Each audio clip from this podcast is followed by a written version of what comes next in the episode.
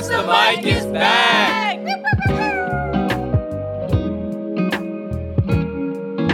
Okay, so today we're going to be talking about climate change and climate justice. And so we have two guest speakers with us and a creative of color. Her name is Emmen. So why don't we just ask our guests to introduce themselves real quick? I'm Dhruv Patke. I'm from the Climate Action Movement. I go by he, him, his. Um, I'm an Indian American student on campus here. I'm a junior. Hi, I'm Eric Anderson, and I'm a environmental engineering major. I also go by he, him, his. I am an African American student on campus, and I'm a junior as well. So yeah. Awesome. Okay. So, with that, we have our episode on climate justice. So, stay tuned for a lot of information about the Amazon activists that are both non Indigenous and Indigenous. Yes, yes, and yes. questions about how the climate change is going to affect everyone. So, we're going to introduce our creative of color for the week. Her name is Emmen, and she's going to talk about her work. Hey guys. Yeah, my name's Emmen. I'm currently a student at the School of Public Health doing my master's, and I am a master's student by day, illustrator by night, I guess. I've been doing art all my life, but I recently just like kind of got into the business mindset maybe a year and a half ago. And it's more of like a personal journey for me, not necessarily like a way to just make money because I'm trying out new things, I'm meeting new people, I'm like discovering things about myself that I didn't really necessarily know before. Like also pushing myself, like I hate driving and like I absolutely hate driving on the highway and stuff like that and like I have to drive and travel for things now. And yeah, it's like small achievements that kind of are coming from this whole experience. Yeah, so I guess it's just trying to see how far I can get with it, honestly. Like, I don't see it as a career, I don't see it as like something I take too seriously, but at the same time, I do. That makes sense. I like I want to push myself, but at the same time, I'm trying not to take it too seriously. If someone copies my stuff, it's not a big deal. I'm and, and like in other words, I'm like flattered, or I'm I'm happy that they're trying to like find some sort of creative outlet or energy, and they're putting it out there. I- I don't know. It's just it's more informal for me. What does like, creating mean to you? I honestly, that's a tough question. um, I think it's there's no way to explain it than just being creative. Honestly, you're doing something that is not necessarily a hobby, but something that expresses an emotion or a feeling or an idea in a way that just visually or ph- phonetically or like you like it's just like p- appealing to consume or something that's made to consume from others and by yourself And how do you think your art specifically? I mean, I've seen it, but how does it, um, for you, how does it relate to your community or other communities of color? Um, I think, like many other artists on Instagram, it's kind of trying to navigate or make connections between something that you're part of but not a part of. So, like growing up in America, you're not considered Pakistani, but you're not considered Pakistani by people back home, you know? So, it's finding that middle ground, that kind of liminal space of being. And, like, for me, I do it through humor, but also like I'm interested in doing something, some things more serious, some things more informative. But it's mostly just trying to have a visual representation representation of that liminal space. What's your favorite piece of artwork you've created? I don't think I've created it yet. Okay. I think, I think like sometimes I love what I do, and then sometimes I think to myself like this isn't the kind of stuff that I would consume if it was someone else. So I'm trying to get to that point. I'm trying to get to that point where it's like I would buy this. I would look at this at an art museum, you know. Or a gallery, not an art museum. Like, that's beautiful. I'm not going to be in the Smith- Smithsonian, maybe the MoMA, but um, yeah, something that I would consume as an individual. Cool. then uh, feel free to do a little shameless plug. So your handle, anything that people can follow you Okay, on. okay. Um, so you can follow me on Instagram at emmenjaan, E M M E N J A A N. My website's also emmenjaan.com. And through that, you can, there's links to my store, there's links to my um, artwork, stuff that I've been a part of, some stuff that I've been featured on. So this will definitely make the list. um, but yeah, that's where you can find me. Okay, thank you. Thank you. Thank you.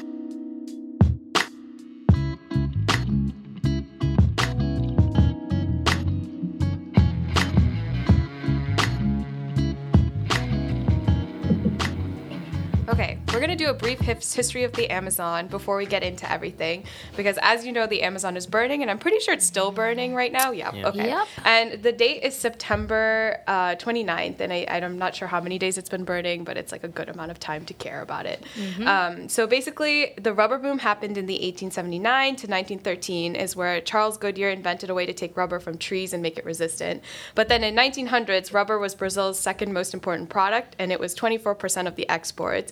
So around 60 years of this, Amazon was the world supplier, and then it was beat by Asian competitors by 1913. But then in 1920s, almost 8 million hectares of rainforest were destroyed. So the world's increasing demand for timber and agricultural expansion for production of crops and meat happened then. Um, and then there was a lot of cattle ranching from the 1950s to the 1980s, and then Brazil became from the largest rubber producer to the largest exporter of beef around the world. Um, there was a lot of government influence in the 1960s, and then the new government subsidizes to encourage cattle ranching, tax exemptions programs for large beef producing farms. Um, and then in 1977, 72% of investments in cattle in Brazil were form of incentives, loans, and subsidies. So basically, people were going into um, cattle ranching, and this has kind of started burning the Amazon to create more land. Um, so the problem is not just that clearing the forest; it's that all the nutrients from the soil have been depleted, so there's no use for the land anymore, um, and it becomes abandoned. Um, and it takes about like five to eight years to search for new land and for more nutrient-rich soil. Uh, and there's this book called Limits to Growth that showed that the rainforests were not a sustainable resource. Um, and then this book kind of spurred this climate change movement and activism against it. Um, then there was a Trans Amazonian Highway in the 1970s, and it built 2,485 highways through the Amazon to connect Brazil's growing farming and cattle breeding economy. So there was a cutting of a lot of trees and increased access throughout the Amazon. Um, and then this kind of opened up untouched lands and spread diseases um, and large um, movements to bring AIDS and HIV, malaria, and then because of deforestation, that went from 5% to 12%. Um, and then between 1991 and 1994, 80% of the deforestation in the Amazon was within 50 kilometer of highways. So now there's a 278% increase in deforestation in July compared to last year. So over two times the amount of deforestation, almost three times the amount. Um, and deforestation and drought is the primary driver between um, behind these fires.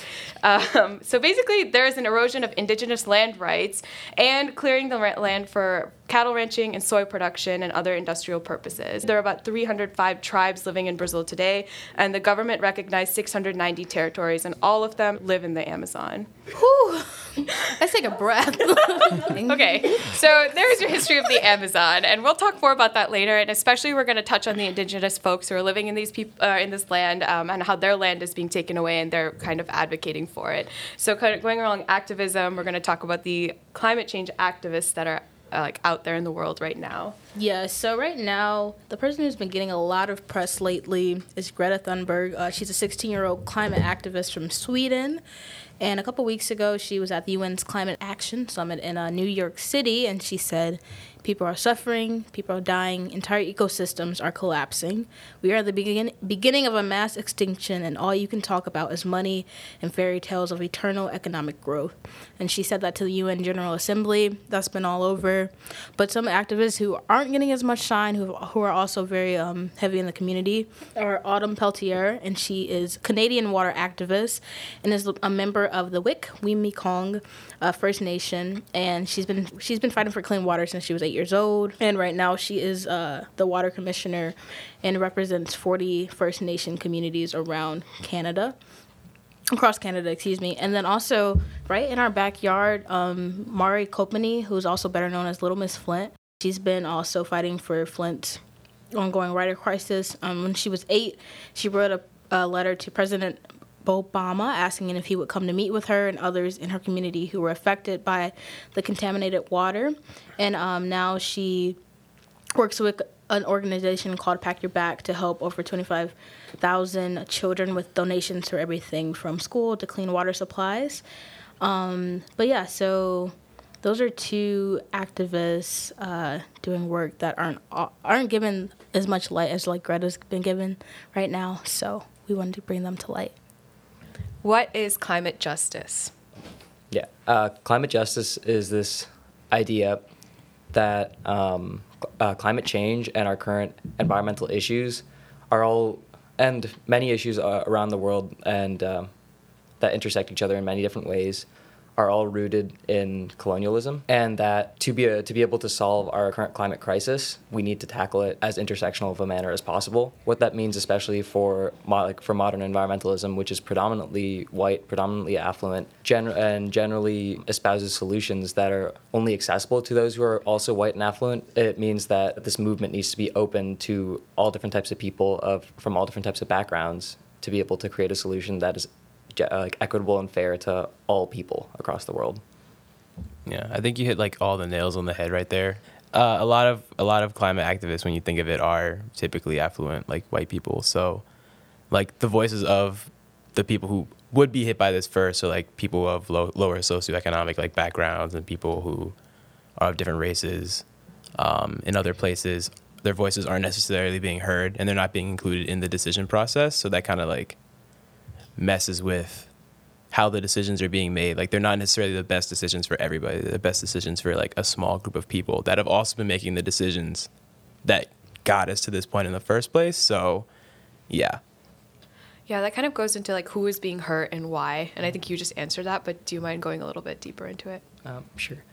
Uh, so, like, if you if you look at natural disasters over the last like decade or so and farther back, um, not all of those are, at, are can be like directly at, directly attributed to climate change and to like the changing environment, but the like we do know that as um, uh, the, we do know that as like the the earth warms, as the climate changes, natural like natural disasters and things of the of the like are going to become more and more prevalent.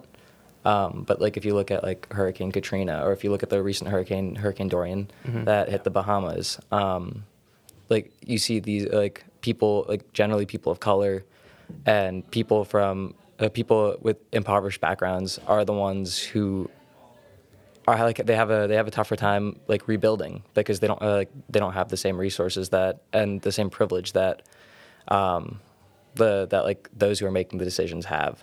Um, and then like non-natural disaster related like um, I guess this is still like a natural disaster but like you can see like islands in the uh, in like Polynesia and Micronesia like going under and indigenous people from there and like people who live there are losing their homes yeah In addition to that, I guess people who are of higher economic standing, if they are living in those areas, when things start to get worse, they'll be able to move out because they have the resources to do that. But the people who don't will be left behind and will be kind of left to suffer in that kind of like microcosm of disasters continuously hitting like more often, being stronger. So that also contributes to it because like property values in those areas are going down. So people don't necessarily want to buy in that because like property values are like starting to take climate change into a, like account because it's an actual thing. So um, I guess just like those people who live there not being able to leave, and then some people being able to leave because they have the resources, and that's also like another thing that plays into who's being hurt by climate change. And then kind of going off of that, like who's been hurt, how can we help the people who are kind of like going through this, um, or in these areas where, like you said, people who have higher are of a higher social class can move out and things like that. What about the people who can't move out, who are like stuck when things like Hurricane Dorian happen and things like that? What what can we do to kind of like aid them in this? I think that goes back to it kind of being an intersectional issue. So it's like if housing was more affordable in other places, then people would be able to move out of those areas. But since it's not typically that affordable, they can't. So that's one of the potential solutions is affordable housing could really help people like kind of like leave those areas and not have to deal with the disasters that come along with climate change. Um, that's the one I thought of. Do you have any? Um, I guess this is more of like a really big picture, not like what can an individual person do, but like systematically, um, this idea of decolonization. Um, because like the reason that we are here where we are right now, like the the reason why we here on the University of Michigan campus, we who are uh, like the privileged people of America of the of the global North are here where they are right now is off the backs of the of those who have been oppressed for millennia. Like, to help the people like the people who are being who are being most adversely affected we need to come to the general accept like we need to come to the general acceptance that the that as a, like as a society we can't continue to function in the same manner that we function because that continues to be off the backs of these people. And we can apply band aid solutions all we want and act like we're trying to help, but that won't. Uh, that like that doesn't get rid of the systemat like the systematic issues that will continue to hurt these people. Right. And I, I think our like country too, the US is really notorious for doing patchwork solutions or like mm-hmm. these Yeah. like, these blanket solutions. Like like even like the Affordable Care Act is basically a mm-hmm. patchwork solution to mm-hmm. like healthcare. Yeah. So how do we even like how do we even take all of these systematic things and reduce it? How do we even change it from the start? Are we saying like kind of going back off of that? When you said that, I was like, oh, we're saying like let's uh, like a revolt to the system, but like how like realistic like how how can we make systematic change without like just fucking up the entire you know what i'm saying like i i'm a proponent of like let's fuck up the entire system but like like for right now like what what does that look like i guess That's something I feel like I grapple with a lot as an engineering major because so like when I was younger I used to think that technology was like the solution for everything, right? But going through my college career and being on project teams, I realized that we have like the tech like we have the tech for a lot of stuff like carbon sequestration, all that. It's just that systematically you can't implement it because it's either too expensive, it's not subsidized enough. And then also the fact that a lot of those issues are really polarized in our country. So there's people who are just completely against it, yeah even if it's like a long term thing. Um, that also kind of goes against it. And then also the fact that humans are kind of short term creatures because people like to deal with a problem that's right in front of them and that they can see. But climate change is kind of like a long spanning problem. So it's harder for it's harder for us to get systematic change to deal with climate change just because I guess now it's not super long term anymore, but previously it would have been a longer timeline. So people were like not thinking about that or they were thinking about the here and now. So those are things like profits, other things that corporations can gain, like votes for politicians, all that. So those are like short term things that they can focus on. But the fact that climate change is a long change issue is what's made it so difficult to fight. Um, I think making little changes now systematically could potentially help just because and maybe that'll start to happen because now climate change is like a forefront issue. Like it's like a here and now type thing and a lot of people are waking up to that. So i think that could potentially drive change. Um, and then uh, yeah, as far as like things that we can do here and now, um, I think continuous advocacy for for like for solutions for policy that have been pushed. Um, like I know specifically in uh, like having to do with like water contamination, water policy, indigenous people have had their water rights um, like infringed upon over and over again, and they've been pushing for policy over and over again, and that has somehow in the mainstream of environmentalism been separated from climate change. Um, not really sure how, but like continue like, but like continuous advocacy and allyship, I guess, for these people who've been like who've been who've been doing like who've been fighting for so long. Um, and then I guess like just speaking to technology, like technology will not be our like our savior. Um, preach yeah, ju- like just uh, like hallelujah I feel like we gave you a lot of problems and not a lot of solutions there. But yeah sorry about that yeah. So I guess that kind of goes into like Yeah. the inactiveness that the U.S. is playing in this, especially with the Paris Treaty. Um, so, do you guys just want to talk about that?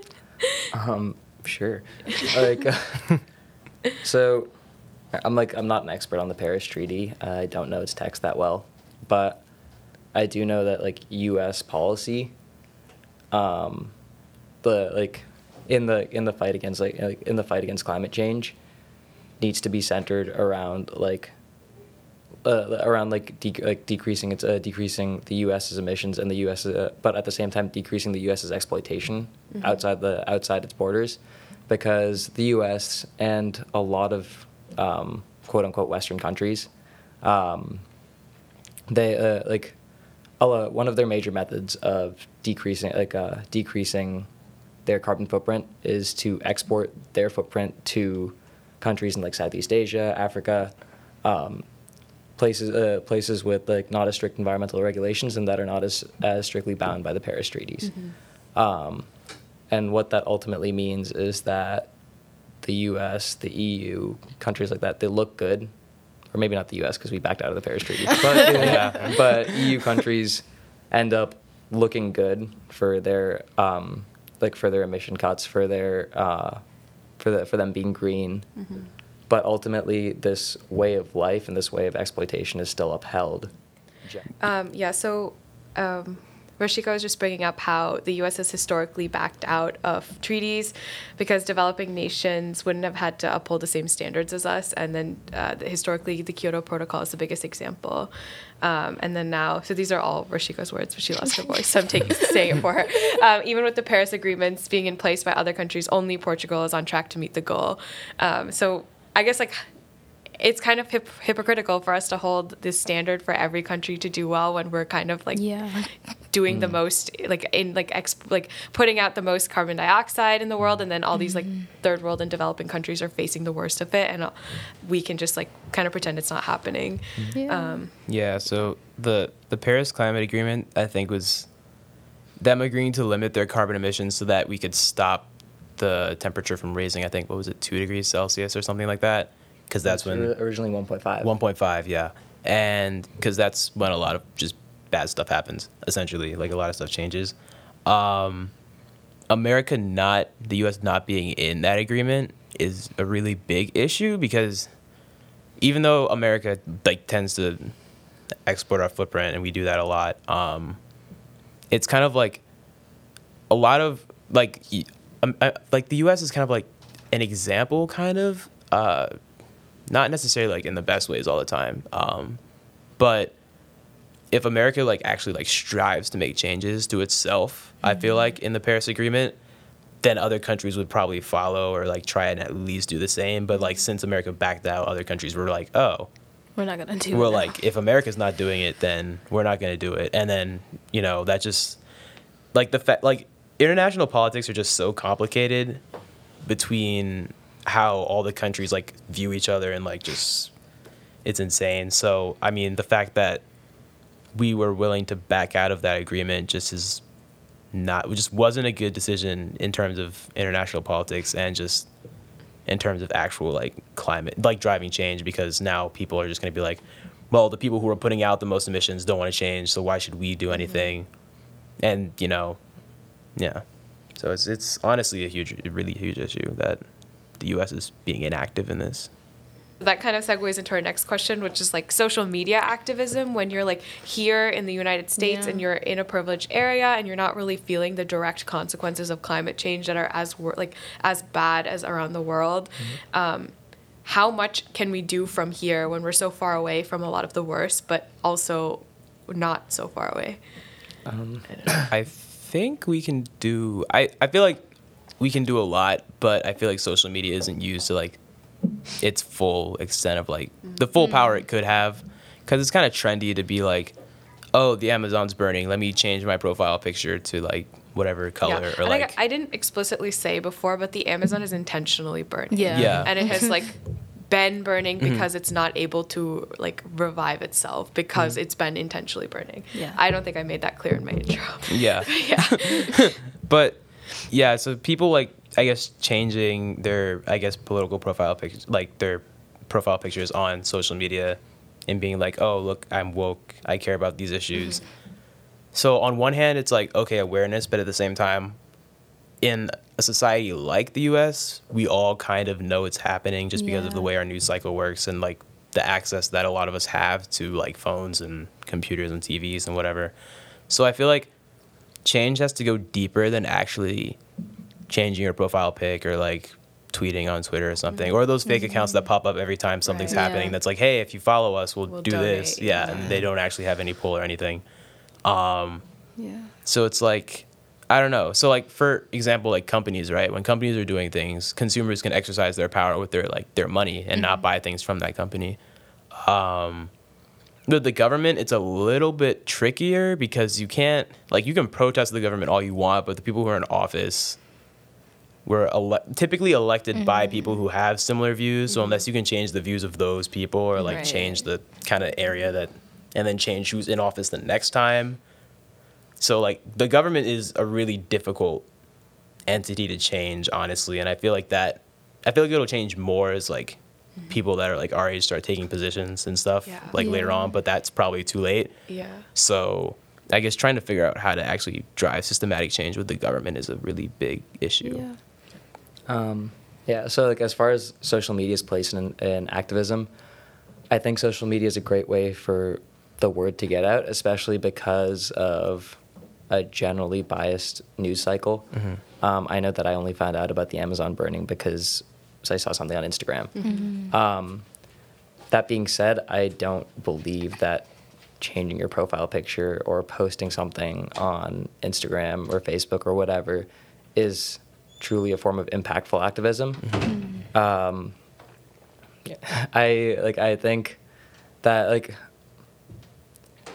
basically, like basically, it comes down. It comes down to like privilege and people's ability to be uh, to be activists, Mm-hmm. as well as uh, like as well as like how the barrier the barrier of entry to activism has dropped like pretty steeply because of mm-hmm. social media. Mm-hmm. Yeah. So, like when that barrier of entry is so low, people are willing to do the absolute least that they can do bare to, pro- to like to protest something. Right, right. To- yeah, The, like the very bare minimum to uh, uh, like just to like just to show that they care about something and then to continue on with their lives. Yeah.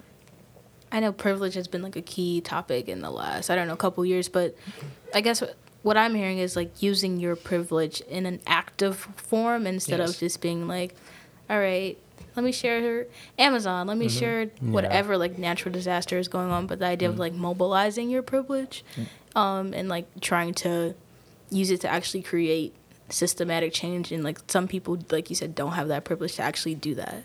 Yeah. So like, I like I guess like if you like if you have that if you have that privilege if you have the privilege to say like. If you like, if you have that privilege to maybe not get arrested in a sit-in, or to not like, uh, um, to be able to like skip work, or to like to be able to take a day off from work because you are a salaried employee, Or As also money. That yeah, too. yeah, like, yeah. If you like, if you have like, if you have, if you're well enough paid that like you can uh, you can afford skipping work one day to go and like sit to go sit in or to go do something like radical and to not have to worry about feeding your children and to not have to worry about feeding your family. It's about taking it's about using that privilege to actually go and help someone else's like to like to like to use that privilege and actually call for systematic change. Um, in a in a manner that's actually going to help somebody else, as opposed to doing it for some form of vanity on social media. I feel that because a lot of the time people like use their privilege as like a shield or like a way to get in closer so that they can feel safe, but they should really be using it as a way to like fight for change instead of like to defend them. Like, not saying that defending yourself is a bad thing. Like, I guess self preservation is like something that we all have, but Yeah.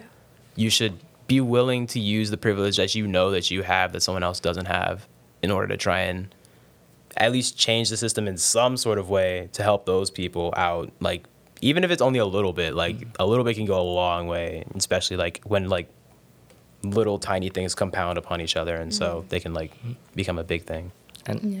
and also just uh, just a little asterisk, I guess. Like this sort of like there's like this like sort of leads into the slippery slope of um, white saviorism. Yeah. So like that like that be a like it being understood that those who have privilege should definitely like like it's a being privileged and using your privilege to help somebody else does not mean making decisions for somebody else. Mm-hmm. It means that you that how like it means having empathy for the having empathy for them and the and like actually like having a conversation like actually Yeah. be like understanding somebody else's needs and fighting for those needs in a selfless manner mm-hmm. Being informed is very important Yeah. yeah How do you stay informed with so much social media around that's like probably a lot of misinformation, but mm. also biased? Uh, yeah. So, yeah. So our news cycle is kind of a really weird thing where you have, especially in America, a lot of the news media, like the media outlets, are like polarized on one side or the other. So like, you kind of take your pick on which side you're going to be on in the first place, and then also among those media outlets, none of them are going to cover a full issue for a long period of time. So like. For example, the Amazon burning was like on the news for about like a week, and now you like never see anything about it anymore. Yeah. But it's still burning, so it's like still happening. So it's kind of you have to really like kind of like get into that issue and try and I guess learn the most you can from like the most different amount of sources that you can, um, or just in general try and find the most neutral outlet you can find so that you can stay informed because I mean that's just really hard in general, but I know, like I know, like personally, like how I stay informed is also just like having, I guess, like, like I know, like my friend group and the people that I surround myself. It's like I have a pretty diverse set of people around me, and I know, and I know that everybody has like everybody has their special interests and like their and the things that they care about to stay informed about. Um, and I guess like you and utilizing that network to like to be able to learn just like from people around you. Um, this is kind of like a I don't want to say disruptive question, but it's a little different. But how can we as individuals make change, and how do we uh, like empower and motivate others to want to create change? yeah. So um, I guess people really, when it comes to climate change, I feel like a lot of people misunderestimate the power of the individual. Um, because, for example, I guess being vegetarian or vegan or whatever you are um, cuts back on a lot of emissions that would come out of like food, for example. So I don't personally, I don't eat red meat, and my goal is to become pescatarian at some point. Um, but it's just that the the like learning about the issues that you're trying to combat and like learning about what actually comes from those. So like I know that a lot of water and a lot of emissions and a lot of food goes in like making like a pound of beef or whatever. So I made the conscious decision not to do that, not to like consume beef anymore. Um, and if a lot of people made that decision, it could actually make a large impact. So I feel like part of it is you yourself choosing to make a conscious decision, and then the other part is attempting at least to educate other people on the the kind of impact that their decisions have, even like the small ones, like eating a hamburger, right? Like very few people think, oh yeah, eating this hamburger is Eric, like why are you- contributing to why are you climate looking at me, change. Eric? I don't know. I'm just I'm just thinking. I'm just I'm just gonna like speak it No, out. go ahead. But I'm just um uh but yeah, the yeah, that's just I guess staying informed and like educating others on issues and whatnot. And so Um, I feel like I, I have a very like I guess different opinion on it. Okay. Um, and I like I, I guess I, like I applaud people for their individual actions, um, but I think the idea that it's upon every individual in the world or in the U.S. or wherever, like I know I know like different like different cultures have different like diets. I guess like different mm-hmm. different people have different access to like let's say cars, public transportation, things like that. There are a lot of people who've been, and there are a lot of people in communities that have been that, that have systematically lost mm-hmm. access to a lot of these mm-hmm. things through like via like food deserts, via losing public transport services to their to their parts of their town or their parts of their city or whatever, um, and don't have the opportunity to move like, like to be able to change that lifestyle. So I really think like I'm ver- I guess I'm very pro pro, pro protest. So like, like you like using like using your voice to call for policy change. Um, to be like to be able to uh, to be able to afford these opportunities and these rights to like, to people who have lost them over the years uh, would be like and it's not and it's like not so much about like what each- each individual does but the sum of everybody like the sum of everybody's voices coming together to form true change Yeah. All right, thank you guys so Yes, much. Thanks so much, Um, guys. we appreciate your time. We'll put your info in the bio, so if people want to have questions, they'll probably hit you up or hit us up. Um, Yeah, this is our second episode of the season. Woo, woo. Thanks for listening. And next episode will drop next Monday, and it'll be a Latinx Heritage Month episode. So see you then. Next time on Pass the Mic.